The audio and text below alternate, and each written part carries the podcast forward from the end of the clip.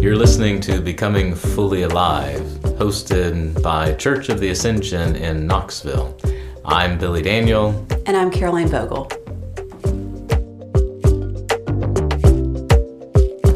So it's fall break in Knoxville, so we're doing something a little different the next couple of weeks. So we're not moving forward in the Gospel of Luke for these two Sundays, but we probably are still thinking about them and letting them marinate. Um, but while we're doing that, we thought we'd give a little bonus material. I love bonus material. Sure.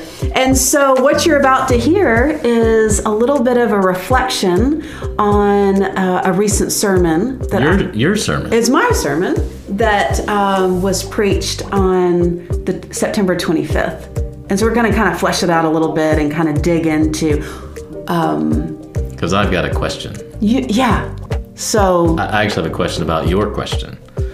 That's true. It's a double question. And that's what we're going to talk about. Uh, it's stay tuned. It's going to be so fun. Spiritus Knox is a center for spiritual learning and practice. We've set up a monthly offering rhythm for Sunday evenings at 5 p.m. The first Sunday evening is the Spiritus Knox book study. Second Sunday evening of the month is Breathing Under the Oak Trees. Third Sunday evening is our monthly Celtic service, and the fourth Sunday is Tools of Aliveness. So we hope that you'll join us. You can learn more at our website, spiritusknox.com.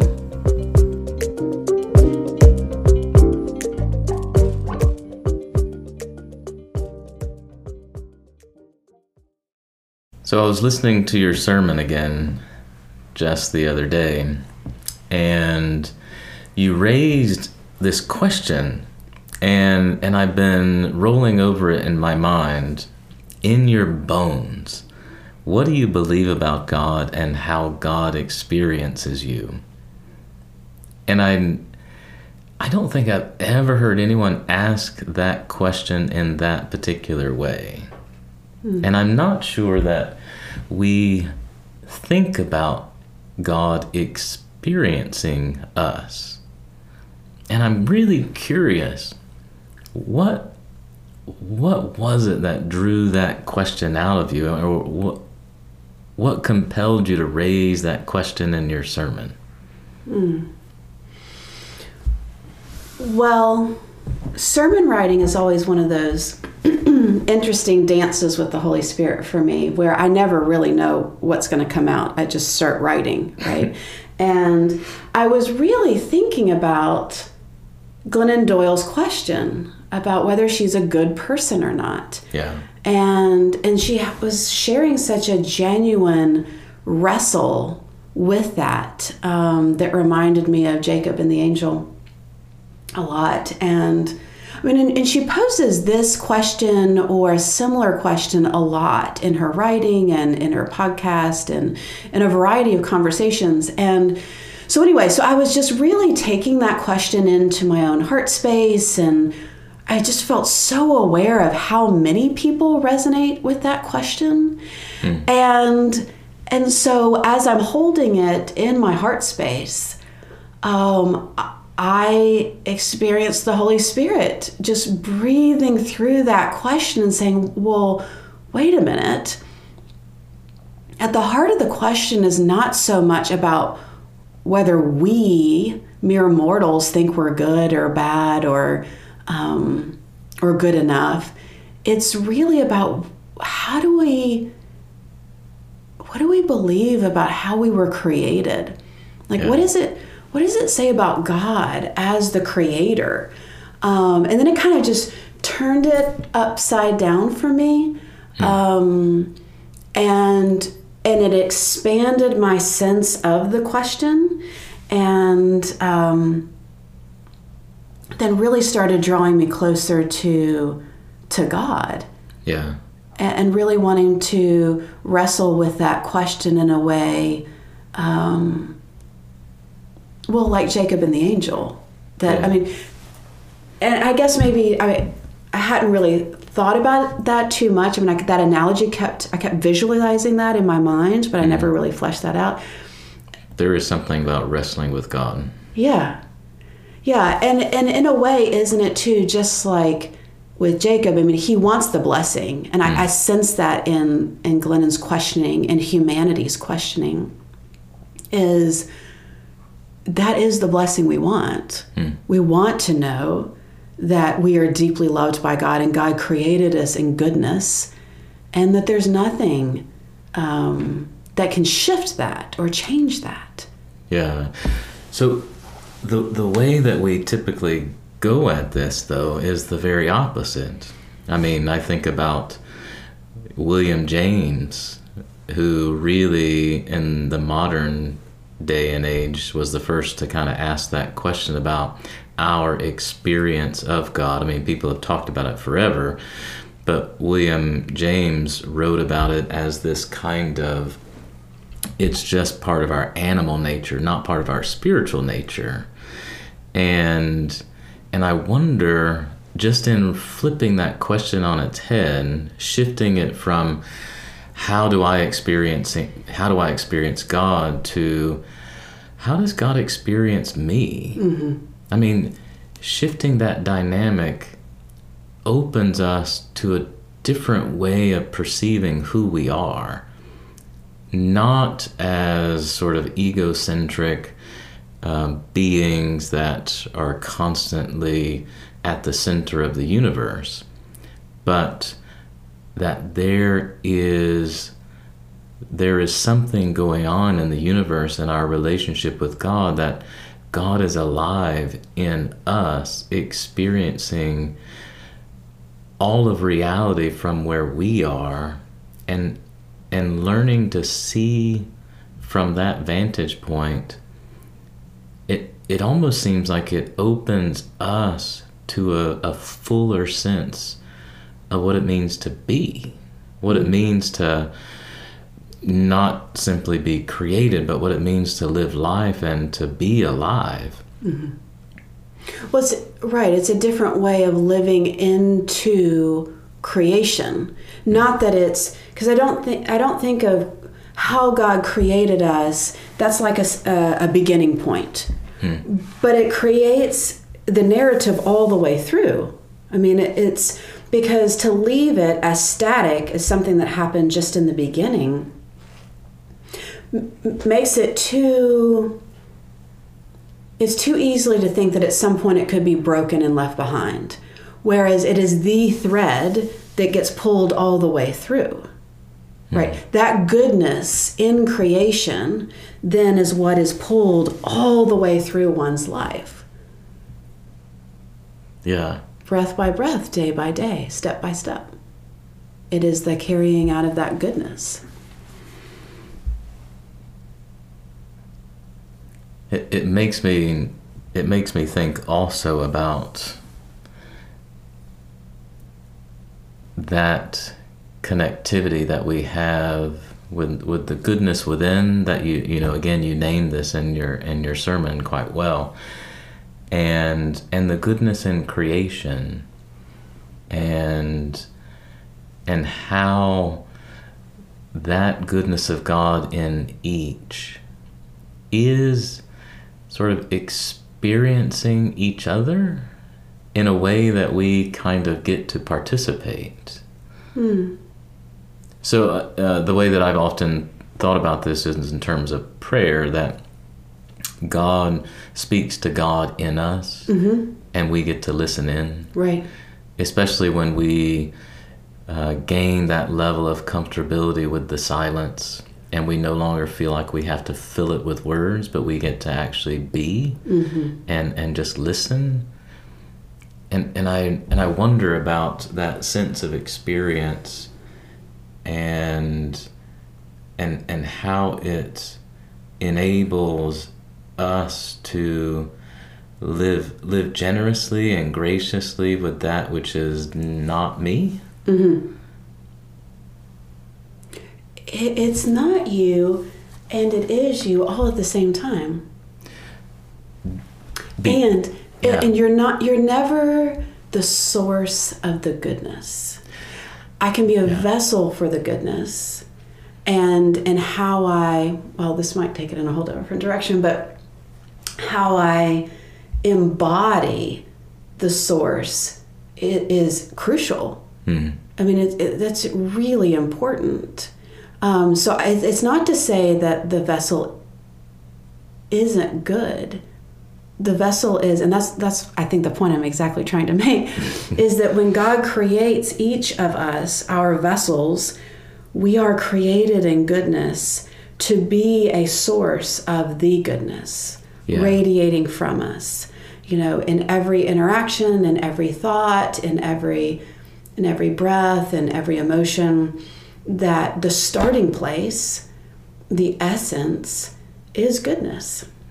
Yeah. I wonder if having a, a fuller sense of what it means for God to create can actually help us hold on to that sense of goodness. And what I mean by that is we often think of creation as something that's happened, that God created the universe and and it's done. Mm-hmm. And we we miss out on that intimate relationship that God has with creation, that God is always actively creating the universe. And because creation is always underway, because God is always actively creating, that goodness, that goodness is always coming to be through that relationship that God has initiated, created, is creating with all of us. Mm-hmm.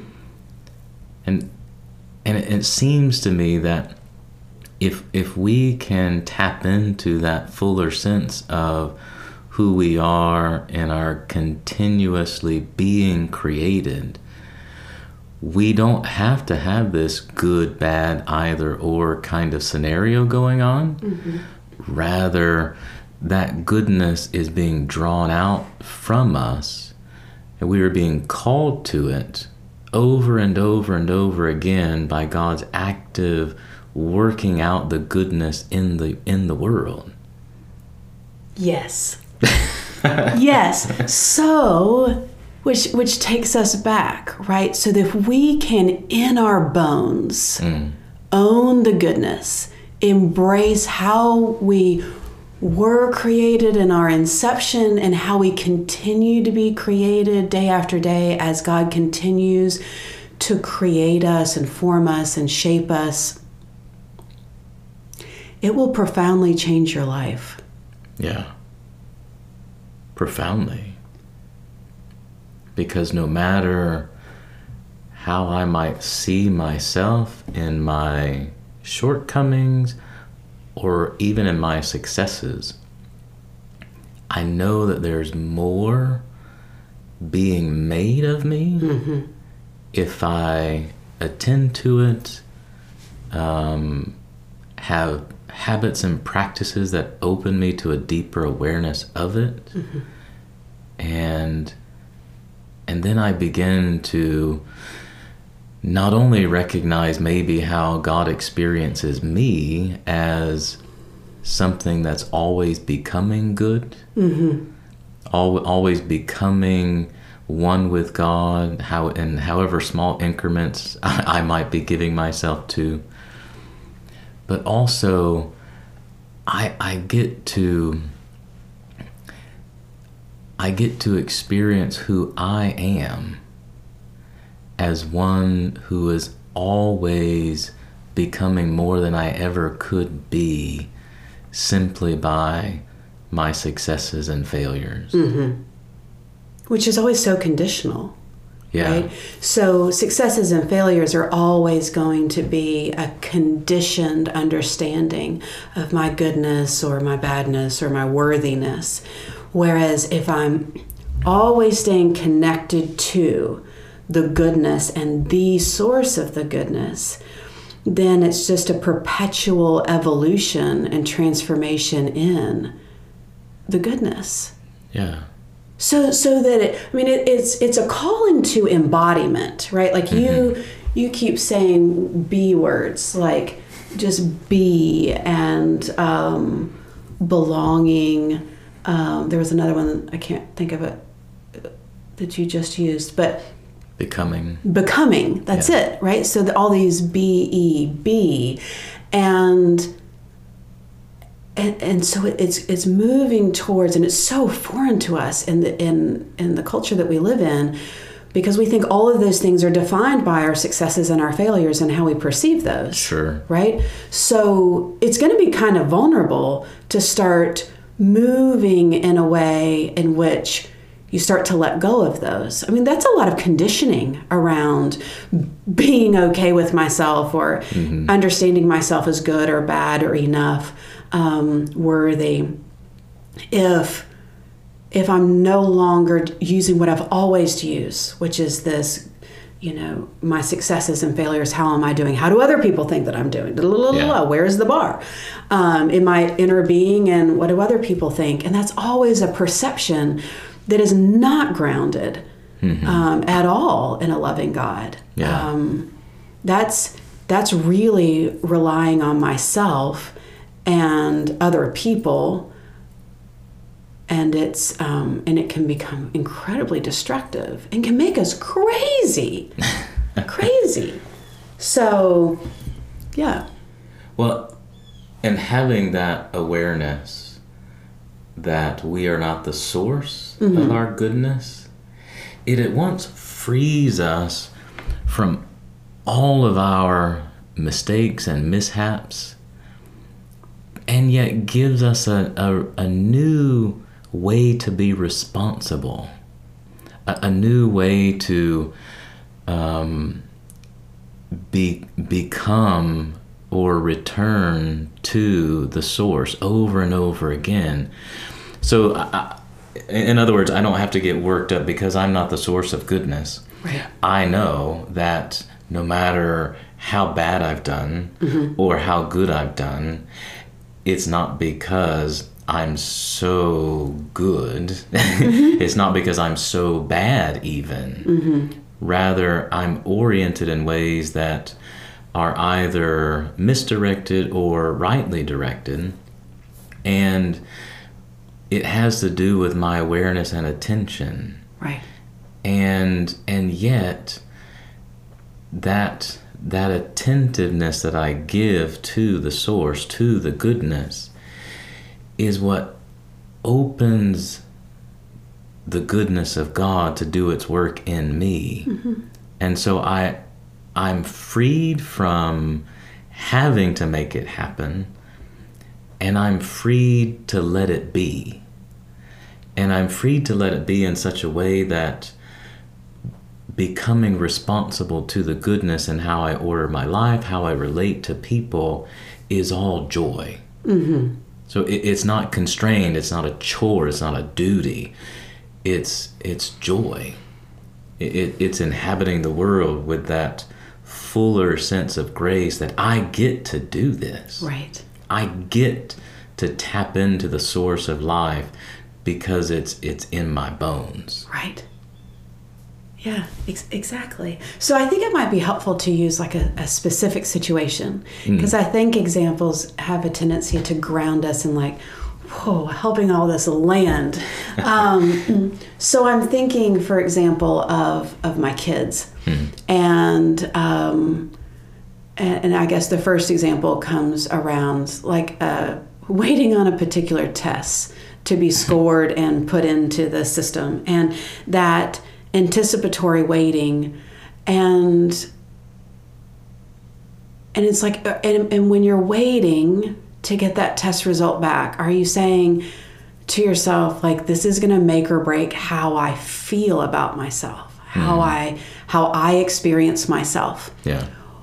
and or can i stay grounded in a sense of regardless of whether this was my best work or my worst work or i was just having an off day or whatever it doesn't it doesn't create a scapegoat for us and do i but regardless of whatever that score is do i get to stay grounded in this sense of god created me in goodness and i am living goodness every single day. Am i going to get it perfect? No. Hmm. Does this test does this score have to be a reflection of who i am as a person? Right. It, it it might be a reflection on how well prepared I right. was. did i study? Did i not study but but it doesn't it doesn't alter who I am in my personhood. Exactly. And yet that has been some of the perhaps one of the one of the biggest challenges facing especially young people right now because it feels like it Yes. it, it feels like it um, that if I don't do this or if I'm if I if I'm not performing this way at the athletic event that I'm that I'm not worthy. I'm Right. not I'm not worth I'm not worth my existence. I'm I don't belong. Mm-hmm. And and and I think the wider culture has a tendency to encourage that kind of identity, that sense of self that's related to the success and the failure. Yeah. And and it's so detrimental and it doesn't actually help people grow. No. It keeps them in fear, mm-hmm. but it doesn't help them grow. Yeah, it's it's it's living in um, sort of a just a, a constant state of shame and guilt, mm-hmm, and Which creates a hustle. right, and and it's crippling. Yeah. It, it's crippling because I'm I always understand myself in light of what I'm not, Right. as opposed to recognizing that, oh, I'm getting there. You know, you Well, know? well, well, eh, that and accepting. Oh, right. I am made in goodness. yeah. And and this this test score does not define, it is not a reflection of mm-hmm. Whether I'm good or not. Right. Yeah. And As much as my coach, as much as my teacher or professor, as much as my parent may want to define me that way, yeah. I don't have to define myself that way. And, and you know, this is a, a subject for another conversation, but I think these are the false prophets. Hmm. You know, I, I think of those teachers who have been prone to say, oh, he's just a bad kid, Yes. and No such thing. no such thing. That's the false prophecy. Mm-hmm. That's the false prophecy when we when we name persons as bad, evil, or what have you, and instead of naming who they are at their core and calling them to it. Yes. So you want to know what excites me? Always. so having this conversation in light of being part of the body of Christ. Mm. So much in our culture we take in and, and consider just about my individual relationship with God Yeah. right? But what totally thrills me is this idea that as a whole body of Christ, it wouldn't just be a solitary practice of seeing myself in a certain way, hmm. seeing, remembering every day when I wake up, oh, I'm created in goodness. May goodness flow from my being all through the day. I mean, that's a great way to start the day. And it's a great place to start. And, but to be part of a group of people Yeah. who are not only doing that individually, but calling it forth in each other. Mm-hmm. I mean, whoa! I mean, that is just, that's amazing, right? I mean, Yeah. so we're not talking about just a game changer in terms of like how I live my day, but a game changer in terms of like how we, like I said, call it forth in each other. Yeah. And if we're really being the body of Christ, we are doing just that. We're we're we're making each other's eyes shine Right. by how we live our life, by the words that we speak. Um, I there's a uh, there's a children's book that anytime this this uh, kind of conversation comes up that just always comes back, and it's called "There Were No Mirrors in My Nana's House," and and it was a it was put into a song. There were no mirrors in my nana's house, and and it's a lovely and it tells about this little girl who grew up in her nana's house, mm-hmm. and and she says, I never knew that my nose was too wide I never knew that my skin was too dark. I never knew. And she goes on to say, because the beauty of everything was in her eyes, in her mm-hmm. Nana's eyes. And I think about what a wonderful way to go about the world where I'm not just looking at myself through a mirror and picking out all the stuff that is flawed, wrong, or even right. But rather, there's somebody in my life, or there are people in my life who are telling me, You're beautiful, mm-hmm. you're good, mm-hmm. go live it. Mm-hmm. I mean, Or and live it with me, yeah, yeah, yeah. right? Not just go by yourself and live it, but like let's live this out together. Let's live it. Yeah. Yeah. Let, let's walk home together. Yeah. Maybe. Yeah. That I mean, that's the perfect image, right, of the body of Christ. That we're constantly naming the good in each other, the good that's being created right now in each other, with each other. Yeah. Because oftentimes it happens through each other. Oh, I recognize my goodness yeah. in relationship. I I don't think there's any other way. Mm-hmm. There's no other way.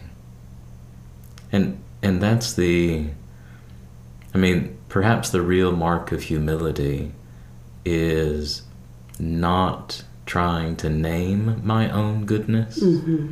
but letting others name it. Mm-hmm. And having the humility to receive it. Yes. And and and don't you think too, like I think this is maybe a spiritual practice in and of itself, is if I go through my day, there have been times where I sense that someone is appreciating the goodness in me. Hmm. And they don't ever put words to it. Yeah. But I feel it. I know it. I have a sense of it. And I can take that into my heart space and let it just feed me, Yeah. right? Um, And rest there. and rest there. Like I don't, I've, I've gotten to the place now where I don't I don't need somebody to say it out loud. I mean, it's wonderful. It's it's such a gift when it is. Oh, I hate it when people say it out loud to me. Shush. And so, and we don't have to be so reliant on people's words, right? Like I, I don't, I don't want this to become a way of like clinging for or a, mm-hmm. a, of a needing of an external resource. No. I do think though that the the energy between the the eyes that shine, the mm-hmm. the recognition in one's heart of the goodness is more than enough Yeah. even when words are not not shared not said and and i have to be i have to be mindful of those times when i'm looking for other people mm. to recognize it or name it. Because i mean that can be a dicey place too. Sure. right? Like i don't want to become dependent on that because that's moving away from the source. Yeah. and that's a, you know that's a little bit tricky. That's tricky how the source is made known to us is made manifest in other people and and in the and in the space between and yet somehow not needing it um, being able to rest. Yeah, because it's a it's a real spiritual discipline not to need the praise, and it's a spiritual discipline to name it for those who need it, yeah and and that's a tricky balance It's to find. It's very tricky, yeah. Which is why I think what helps me with that, um, I guess what helps me with all things, is is going back to the source Yeah, and saying, "Whew, okay, I'm feeling a little too reliant. I'm feeling a little too like needy or clingy uh, for an external." Yeah, right? And so, gracious God, can you help me with that? Can you restore me to a sense of peace and rest within my own heart space, regardless? yeah. Because if I need it, it it's evidence of my own sense that I'm I'm lacking something from God. Mm-hmm. And we're not. It just feels that way. Right. because coming back to the original question, God experiences us, right? Mm-hmm. In the way that God has and is creating us from, to, and for goodness. Right. And if I can rest in that confidence, then I need less and less the praise of others. Right. It's great. right. And and I'm able to I- extend that generously to those who may just need a little encouragement today. Right. Like, so maybe that my heart could be open enough to perceive where there is um, a need or a, a hunger, a thirst in someone else, and I may be able to speak into that place. Yeah. Not as, not as, oh, let me be the one that fixes that gap or fills that space, Right. but as a vessel of the goodness. As a way of naming the source in them. Yes. Yeah. Yeah. And drawing it out. because because there is something a little bit of a nuance here that I think is can trip me a little bit and I think trips other people is praise is one thing Mm-hmm. and but there's this other really human and I do think it's a need to be seen Yeah, yeah. right and and so not necessarily i can see you and i can articulate seeing you without necessarily praising you Right. And no, I, I think that's a good corrective. Because what we're what Well, we're talking about. no no no it's it's not even meant as a corrective. I think it's a it's good to hold in our awareness that that there is praise and that is a thing. Absolutely. And i think especially as children like we do need to praise. We do need to lift up. But but really what i experience my children yearning for Mm. and sometimes what i feel like i really yearn for i just want to be seen for who i really am. Yeah. and that and that's different than praise It is. It is. And and and praise is not always being seen. no And being seen doesn't always look like praise. absolutely And and so it's I think um I think naming that's really important. And Be- Don't. I'm just thinking. I'm going back to the bees. The Yeah. letting be, and becoming, Mhm. and belonging, and maybe even belief, is. We do need to see each other. That that's what gives me the deepest sense of belonging and allows me to be yeah. is I feel very seen for who I am. N- not just the the good, but but probably the bad too, and just and and the, held in that container of it's all good, Yeah. you know, it's all good, and you don't need to be shooting for perfection. The wholeness of you is is good, just Yeah. as it is. Because it, re- it reminds me of that Evelyn Underhill line where she says, The mark of a saint is seeing past and through all the externals Mm-hmm. and, and seeing into the truth of the person Yeah.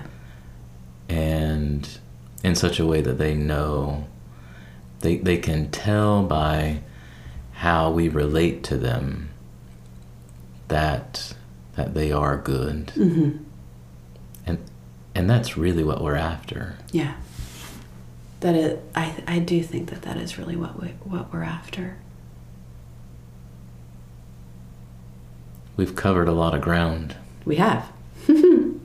This was perhaps more bonus than people knew was coming. maybe so, maybe so, but um, but it's full, filled with goodness.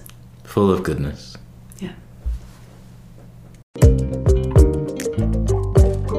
We hope you've enjoyed this episode of Becoming Fully Alive, and we invite you to join us in person for conversations just like these any Sunday morning at 9:15 a.m. here in Church of the Ascension. You are also welcome to join us for worship at 8 a.m. or 10:30 a.m. remember that this evening, October 9th at 5 p.m. at Lakeshore Park, we will be breathing under the oak trees. So bring a lawn chair, a mat, a cushion, and come ready to find some ease for your body, your mind, and your soul. Feel free to bring children, grandchildren along with you. There'll be activities for them um, into the hour offering as well. October 16th at 5 p.m. is our monthly Celtic service, and Sunday, October 23rd, is our next offering of Tools of Aliveness, where we will be offering a tool called the Spiral Up Prayer that I actually created with a neuroscientist, Laurel Mellin, out in California. You don't want to miss it. And again, we'll have something for children to do that evening as well. So we look forward to seeing you any of the next following Sundays at 5 p.m.